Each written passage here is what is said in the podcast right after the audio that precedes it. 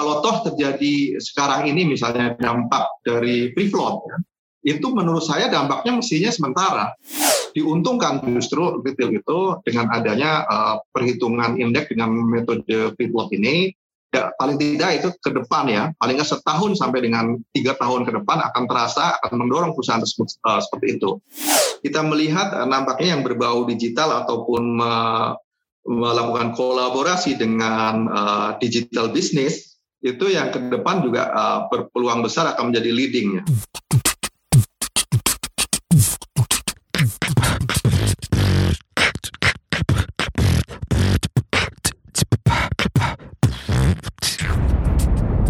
Cuap-cuap cuan. Halo Sobat Cuan semuanya, jumpa lagi di Cuap Cuap Cuan. Kali ini kita bakal bahas salah satu isu yang menarik banget nih dan banyak dibahas oleh para pelaku pasar yaitu soal free float di IHSG. Dampaknya kayak gimana sih? Apa sih yang perlu kita ketahui? Langsung saja saya akan ajak Anda berbincang dengan CEO PT Elko Ranvidi Indonesia, Fendi Susianto. Halo Pak Fendi, terima kasih waktunya untuk cuap-cuap cuan. Halo Alin, ya apa kabar? Kabar baik. Pak Fendi, kita mau ngasih tahu dong ke sobat cuan semuanya soal dampak aturan free float nih sebenarnya baik atau kayak gimana sih efeknya buat IHSG? Ya, uh, ya Alin. Jadi sebenarnya itu kalau free float itu yang sudah menerapkan perhitungan ini juga sebenarnya sudah banyak ya di indeks kita ya, seperti LQ45 ya, kemudian ada IDX30 dan lain sebagainya itu sudah menerapkan sebenarnya. Sudah ada sembilan ya yang sudah terapkan free float. Dampaknya terhadap IHSG bagaimana? Sebenarnya tidak terlalu terlihat. Kalau dampaknya, kalau ditanyakan dampaknya terhadap IHSG, hanya perhitungan free float ini, ya, artinya membuat uh, lebih uh, sensitif ya terhadap gerakan karena uh, yang digunakan untuk perhitungan adalah hanya yang saham-saham yang beredar dan diperdagangkan maksudnya diperdagangkan di pasar ataupun free float. Jadi perbedaannya sangat tipis terhadap indeks harga saham gabungan karena sebenarnya turun kalau ada porsi yang turun juga tidak terlalu banyak, kalau ada yang naik juga tidak terlalu banyak. Jadi artinya dampaknya hanya membuat uh, pergerakannya menjadi lebih sedikit uh, volatile ya, sedikit lebih memiliki gerakan yang lebih besar lagi naik turunnya, hanya saja tidak akan terlihat. Nah, kalau yang ditanya dampaknya yang paling terpengaruh pada siapa? Ya kepada saham-saham penyusunnya yang mengalami koreksi ataupun bobotnya mengalami penurunan akibat dari pengaruhan pilot tersebut. Ya. Kasih contoh Itu, Pak. Sebelum Contohnya dan sesudah. Seperti saham BBCA, ya. BBCA pada saat perhitungan uh, menggunakan market cap ataupun full market uh, cap itu bobotnya mungkin 11 persen lebih lah ya dari seluruh perhitungan indeks 11,3, 11, berapa gitu ya. Nah, begitu dia menerapkan free float yang di mana uh, free floatnya kan lebih apa kurang dari 50 persen, sekitar 47 uh, persenan, sehingga dia mungkin uh, kontribusinya ataupun bobotnya terhadap indeks itu hanya 9 persen, jadi mengalami penurunan. Nah, uh, yang membuat dia turun kenapa? Nah, karena uh, indeksasi ini ataupun indeks ini biasanya digunakan oleh para fund manager aset manajemen, ya, kemudian para institutional investor untuk acuan untuk membangun portfolio investasinya mereka biasanya mengikut pada indeks. Jadi ketika bobotnya dia turun, maka dia juga akan menurunkan uh, porsi portfolionya di saham tersebut. Sehingga ini yang mendorong uh, mereka itu melakukan mungkin pengurangan portfolio ya di saham BBCA misalnya atau menjual mereka dan mengkonversi menambah pada bobot yang masih kurang. Nah, itu saja. Jadi sebenarnya uh, lebih banyak dampak jangka pendeknya pada saat mau penerapan itu adalah pada saham-saham yang mengalami uh, turun bobot ya pada konstruksi yang baru ya. Tetapi jangka panjangnya menurut saya juga tidak akan banyak. Hanya pada indeks itu akan lebih uh, sedikit volatile aja begitu sih Alif. Oke. Jadi itu dampaknya untuk saham yang uh, bobotnya mengalami penyusutan kalau gitu ya Pak ya. Setelah ya. free float ini. Kalau yang emiten yang diuntungkan contohnya nih Pak, yang akhirnya misalnya fan manager atau big money harus menambah porsi kepemilikan atas saham ini akibat free float. Ya, uh, emiten-emiten yang diuntungkan misalnya seperti misalnya uh, perbankan ya, BBRI gitu ya. Tapi yang lain uh, yang uh, saham-saham di cap rata-rata turun, seperti misalnya saham rokok, gudang garam, AM Sampurna, apalagi seperti Unilever ya, itu kan bobotnya mengalami penurunan karena kan yang tadi yang market cap ke free lebih rendah itu membuat ya uh, bobotnya mengalami penurunan. Jadi seperti BBRI tentu saja bobotnya sedikit mengalami kenaikan, mungkin antara satu setengah sampai dengan dua persen.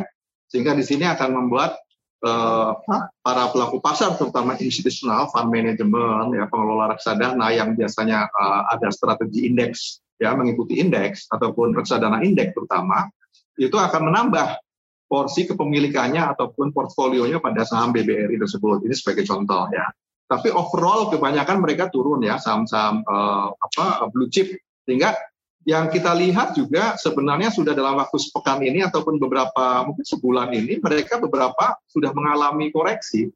Jadi uh, sudah sudah mulai terasa lah ya dampak iya. dari uh, penerapan itu. Iya, misalnya banyak nih kan Pak uh, sobat cuan yang bertanya-tanya ada apa sih dengan saham UNVR, ada apa sih dengan saham HMSP seperti itu saham-saham consumer. Berarti ini sedikit banyak ada juga efek free float ini ya Pak Fendi? Ya, sedikit banyak ada efek ini. Kita melihat seperti misalnya saham Unilever, ya, saham rokok gudang garam. Kemudian kita bertanya-tanya kadang-kadang ya, ini saham Unilever kan konsumer sudah sangat rendah, valuasi masih sangat atraktif kan. Jadi artinya kenapa turun terus ya? Salah satunya ya, salah satu menjadi kontributornya adalah karena ini juga. Jadi penerapan ini membuat ya kan kan saham Unilever kan termasuk saham defensif yang juga dimiliki oleh banyak sekali fund manager, institusional investor ya. Pada saat mereka link kebijakan investasinya, yaitu dengan melakukan link terhadap bobot uh, terhadap indeks, maka otomatis mereka melakukan rekomposisi portfolio, menjual ya saham katakanlah Unilever, HM Sampurna, Gudang Garam, uh, untuk pindah kepada bobot yang uh, mengalami peningkatan supaya portofolionya comply ataupun memenuhi aturan-aturan uh, internalnya dia yang disampaikan kepada investor masing-masing. Oke, Pak, kalau Anda melihat tekanan jual pada saham-saham yang bobotnya itu berkurang terhadap indeks, ini sudah mereda atau seperti apa sih Pak? Ya, sebenarnya eh, sudah mulai mereda ya, karena kan eh, biasanya mereka eh, one step ahead investor itu ataupun pelaku pasar ya. Ketika kemudian itu diumumkan, mereka kan juga eh, perlahan-lahan melakukan itu, melakukan eh, apa pengurangan, mengurangi porsi terutama kepada saham-saham yang mengalami penyusutan. Nah, sebenarnya cukup uh, sudah diuntungkan juga karena kan penerapannya ini juga bertahap, bukan serta merta ya, sehingga tidak membuat shock market ya. Artinya penurunan itu bisa dilakukan. Mereka kalau melakukan penjualan juga sudah dilakukan dalam beberapa pekan ini, sudah bertahap. Jadi kalau dikatakan sih uh, ini sudah price in ya. Oke, Pak Fendi untuk uh, para investor retail sendiri sebenarnya apakah mereka juga perlu melakukan uh, penyesuaian seperti juga layaknya fund manager seperti itu untuk portofolio mereka apa perlu melakukan evaluasi juga? Nah, untuk retail sih menurut saya tidak perlu ya sampai sejauh itu uh, melakukan uh, rekomposisi portfolio. Karena yang paling penting buat retail adalah yang penting memenuhi bahwa dia uh, sahamnya itu cukup liquid, ketika mereka beli juga cukup uh, ada, kemudian juga ketika menjual juga tersedia ya di pasar. Bagi retail menurut saya seperti itu saja. Jadi artinya pengaruhnya tidak akan sampai besar sekali pada retail. Justru uh, retail itu diuntungkan dalam konteks apa? Jadi uh, akan mendorong juga para perusahaan-perusahaan yang free floatnya kecil ya terutama ya, uh, mereka kalau ingin juga diburu ataupun untuk di, uh, menjadi portfolio investasi oleh para fund manager dan investor mestinya mereka naikin hal ke sana untuk uh, free floatnya lebih banyak yang tadi misalnya 7% jadi 15%, 20%, maka kan ini semakin liquid. Jadi diuntungkan dengan adanya likuiditas dari saham-saham yang nanti akan semakin besar yang selama ini dengan uh, konsep perhitungan market cap kan mungkin eh, saham-saham yang uh, free floatnya kecil saja akan diuntungkan karena market cap-nya besar sekali gitu ya. Sehingga tidak terlalu terlihat. Dan retail juga akan kesulitan untuk uh, misalnya mereka bermain di yang uh, memiliki likuiditas sangat kecil. Jadi uh, diuntungkan justru retail itu dengan adanya uh, perhitungan indeks dengan metode float ini ya, paling tidak itu ke depan ya, paling setahun sampai dengan tiga tahun ke depan akan terasa akan mendorong perusahaan tersebut uh, seperti itu. Tapi kalau pertanyaan ya, menjawab pertanyaan yang pertama tadi secara tegas, mestinya retail tidak akan terlalu banyak terpengaruh terhadap perubahan uh, metode perhitungan uh, indeksasi tadi. Ya, termasuk untuk mereka yang misalnya memang uh, time horizonnya sangat jangka panjang, menyimpan saham untuk tujuan misalnya dana pensiun atau dana pendidikan dengan sistem DCA kadang-kadang mungkin eh, agak-agak mereka takut juga meskipun time horizonnya panjang ya kalau misalnya melihat uh, penurunan harga saham yang lumayan dalam terasa misalnya di saham-saham consumer yang tadi kita bahas Pak. Ya uh, sebenarnya sih tidak terlalu khawatir ya karena pada akhirnya ya uh, pada akhirnya kan nanti uh, investor akan melihat valuasinya. Apakah valuasinya masih menarik dalam konteks apakah saham itu masih underpriced ataupun under value atau tidak. Sebut saja misalnya kasus uh, Unilever ya. Iya. Unilever sudah mengalami penurunan dari angka di atas 8.000 sampai ke level 5.000 ya. Sangat dalam sekali. Tapi kalau kita melihat pada uh, valuasi, mestinya ini kan uh, valuasinya masih sangat atraktif. Cepat atau lambat saham ini juga berpeluang besar untuk mengalami peningkatan harga. Kenapa bisa demikian? Karena memang uh, dia uh, kita lihat secara fundamental under value. Ya. Jadi kalau toh terjadi sekarang ini misalnya dampak dari free float, ya, itu menurut saya dampaknya mestinya sementara. Ya. Jadi artinya beberapa waktu yang uh, lalu beberapa negara dan uh, beberapa indeks juga melakukan perubahan itu, tetapi juga dampaknya menjadi sangat-sangat uh, temporer.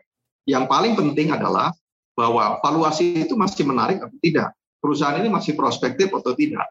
Ya, kemudian eh, perusahaan tersebut masih memiliki eh, nilai yang meningkat atau tidak di kemudian hari.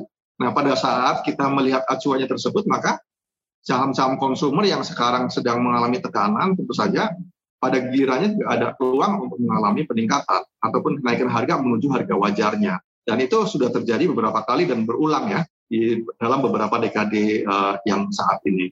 Oke, biasanya seperti apa sih Pak uh, rotasi siklikal yang terjadi di market itu? Nah, rotasi siklikal itu biasanya kan uh, akan terlihat dari bagaimana siklus bisnis maupun siklus ekonomi. Ya, Nah, mestinya bahwa uh, siklus ekonomi itu seperti misalnya pada saat uh, terjadi COVID kemarin semuanya uh, dalam posisi pertumbuhan ekonominya menjadi negatif ataupun uh, apa, rendah sekali gitu ya maka yang pertama adalah sektor-sektor yang akan uh, diuntungkan, terutama dengan sektor-sektor COVID ya, misalnya adalah sektor-sektor farmasi, sektor kesehatan, gitu ya, kemudian distribusi dan lain sebagainya. Kemudian uh, pada saat mulai sedikit membaik, maka adalah sektor komoditas juga mengalami peningkatan.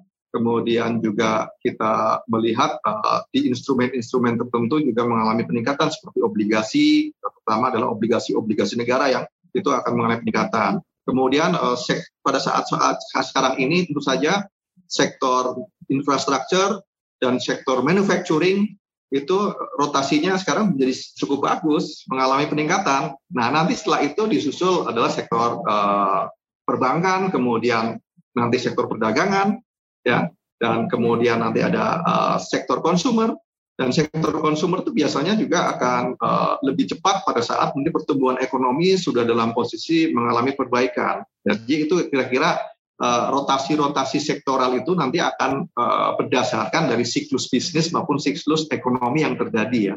Oke. Kita uh, mau bahas lagi sebenarnya soal uh, ke depannya ini uh, Pak Fendi. Anda melihat Indonesia seberapa ketergantungan sih dengan aliran dana asing untuk pasar saham? Karena kan kita lihat uh, domestik sudah semakin banyak investor uh, lokal sendiri yang masuk ke bursa saham. Benarkah nih untuk kita mencapai uh, titik yang penguatan yang signifikan, kita masih tetap memerlukan push dari uh, big fund modal asing, Pak? Ya, uh, saya melihat bahwa uh, kita masih sangat bergantung kepada investor dari Korea, investor yang uh, luar negeri ataupun global. Kenapa? Karena ini adalah sebagai konsekuensi dari pasar yang terintegrasi. Karena kan pergerakan kita dari pasar yang tersegmentasi kepada yang pasar yang terintegrasi. Itu yang pertama. Jadi mereka pun akan terus-menerus tertarik pada kita.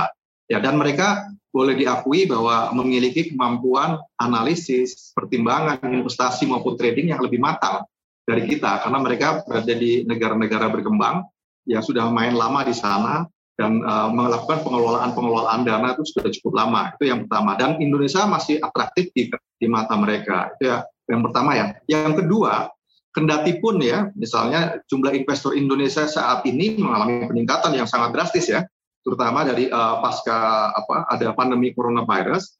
Namun kalau kita lihat ya, data statistiknya mengatakan bahwa mereka rata-rata adalah retail investor penambahannya ya yang dari sisi dana juga belum terlalu besar ya per tiketnya per orangnya ya katakanlah meskipun nambahnya mungkin sekitar 3 juta 4 juta kon tetapi dari sisi kapitalisasi yang di generate dari ketambahan tersebut tidak terlalu besar ya karena yang lagi-lagi yang akan lebih banyak bermain adalah investor institusional yang di domestik kemudian juga uh, retail yang besar-besar atau private uh, fund dan lain sebagainya.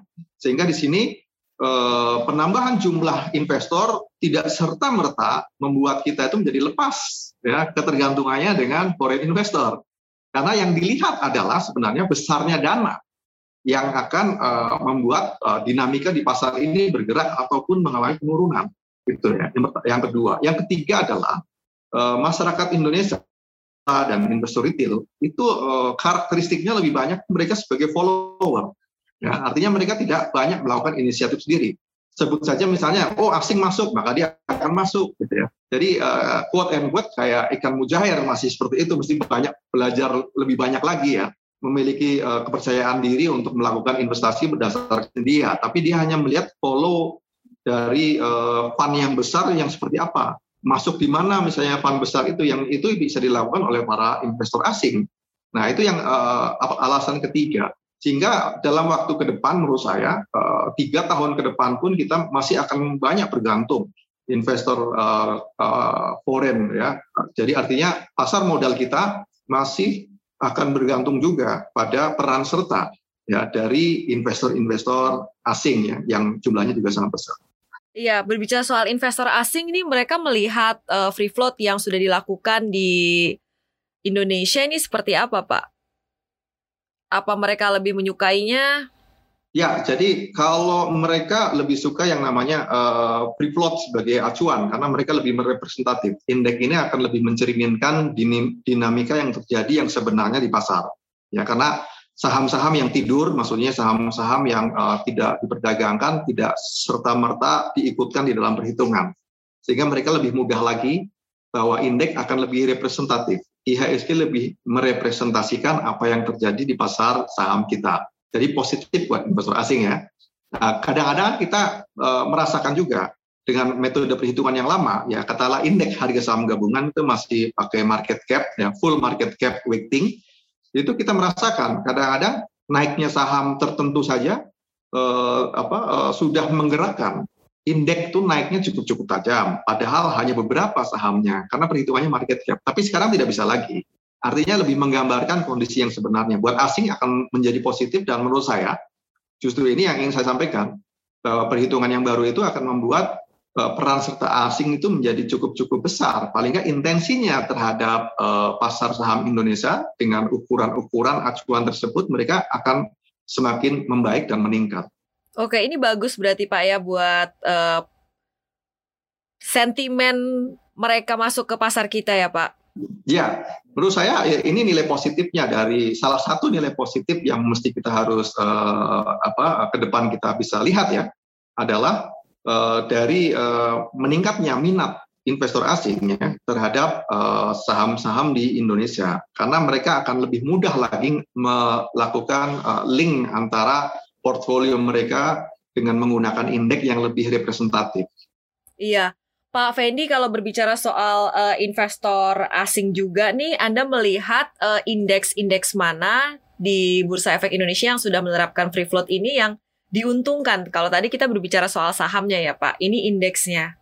Indeks uh, yang diuntungkan ya, yang uh, dilihat seperti adalah indeks LQ45, jelas karena uh, investor asing itu juga concern pada kondisi ataupun persyaratan likuiditas ya.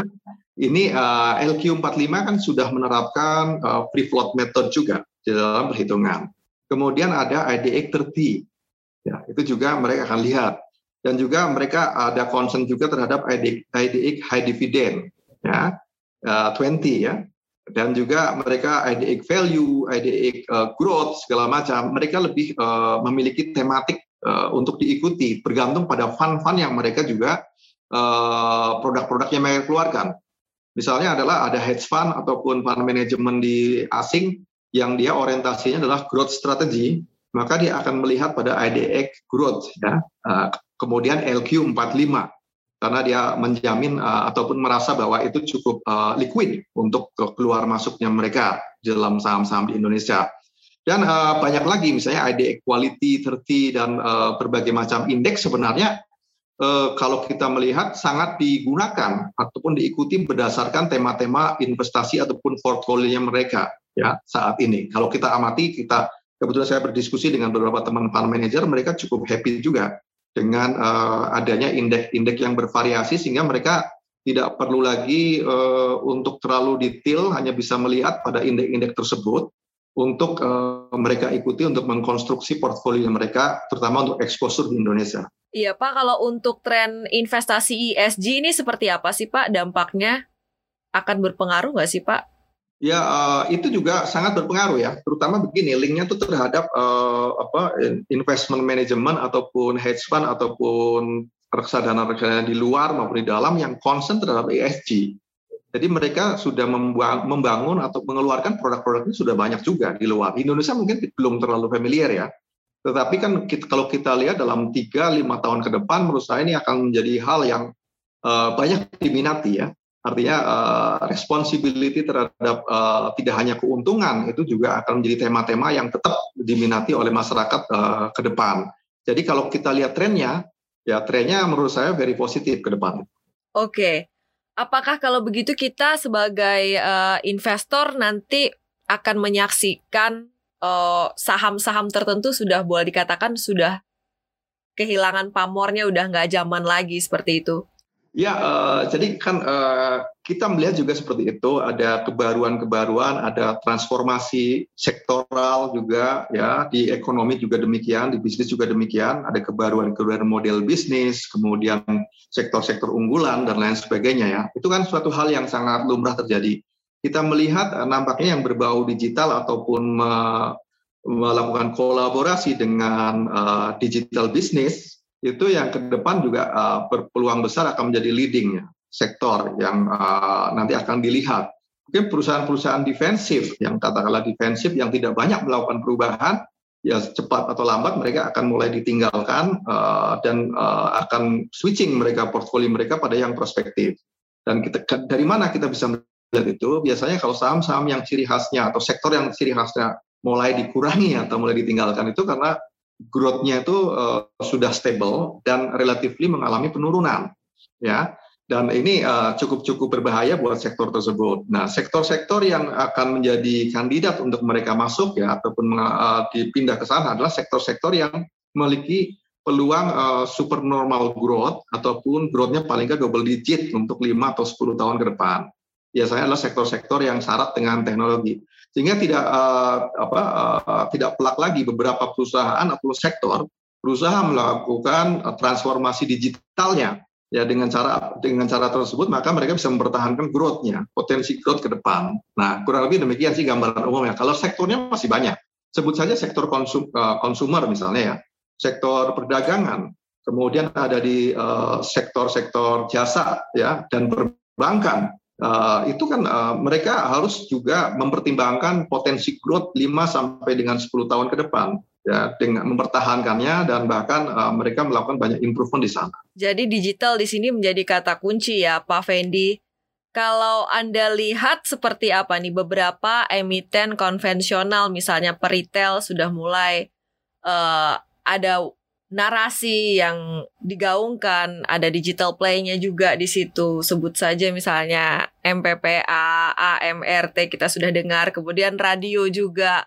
Mari seperti itu. Apa kita akan melihat uh, tren seperti ini semakin kencang Pak di pasar dan bagaimana sih kita sebagai investor benar-benar melihat apakah ini growth-nya ini akan benar-benar terbaca di bottom line-nya seperti itu atau ini hanya ekspektasi saja dalam artian karena kan juga akan butuh investasi juga kan Pak untuk uh, memperkokoh misalnya uh, keberadaan mereka di dunia digital atau gimana seperti itu. Ya uh, betul sekali Alin ya. Jadi saya setuju sekali bahwa uh, perubahan ataupun transformasi menjadi digital itu kan sebenarnya persoalannya bukan masalahnya dia itu uh, kalau tidak melakukan itu akan menjadi kurang bagus, tapi adalah karena tuntutan dari uh, customernya ataupun perilaku ataupun keinginan dari customer itu juga mengalami perubahan seiring dengan teknologi digital gitu ya.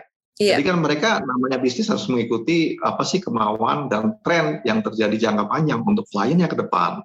Nah, sehingga kalau kita melihat pasti kalau perubahan yang begitu besar itu akan memerlukan capek ataupun investment yang tidak kecil. Besar sekali. Nah, uh, investor saat ini yang terjadi di bursa ya, kita melihat beberapa saham yang misalnya adalah ada bank digital, kemudian ada peritel yang sudah uh, uh, kolaborasi dengan digital dan lain sebagainya, itu sahamnya tuh naiknya terbangnya luar biasa. Nah, kalau menurut saya itu hanyalah persepsi dulu.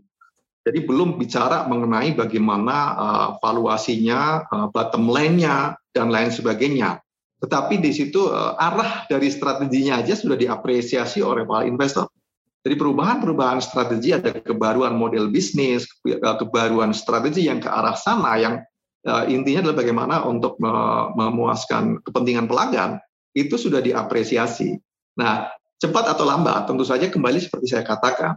Nah, ketika kemudian itu dilakukan valuasi dan kemudian disesuaikan harganya yang terjadi di pasar, ternyata katakanlah sudah kemahalan karena naik tinggi, maka cepat atau lambat mereka akan terkoreksi uh, menyesuaikan dengan nilai wajarnya masing-masing.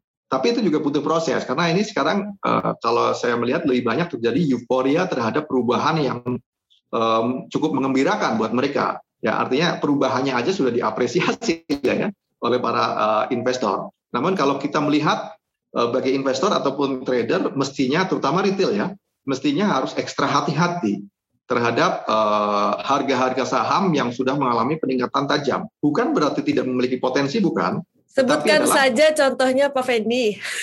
Ya, saya sebutkan saja misalnya seperti adalah MPPA, ya, kemudian kita melihat ada Bank Arto, Arto ya, kemudian ada uh, eh, PABP dan lain sebagainya itu kan DCII sudah X ini ya. gimana Pak?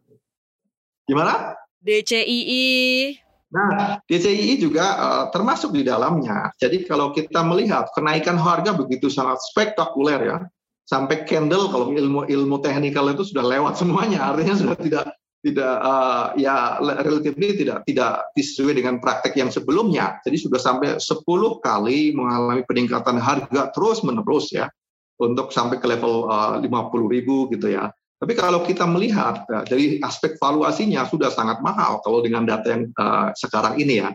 Dari price to earning ratio sudah uh, sangat ultra expensive. Dari price to book value juga sangat ultra expensive. Jadi ini ini juga uh, bagi investor, investor yang lebih realistis, maka uh, terutama orientasi jangka panjang pasti akan berpikir tujuh kali untuk ikut membeli saham ini karena sudah sangat mahal.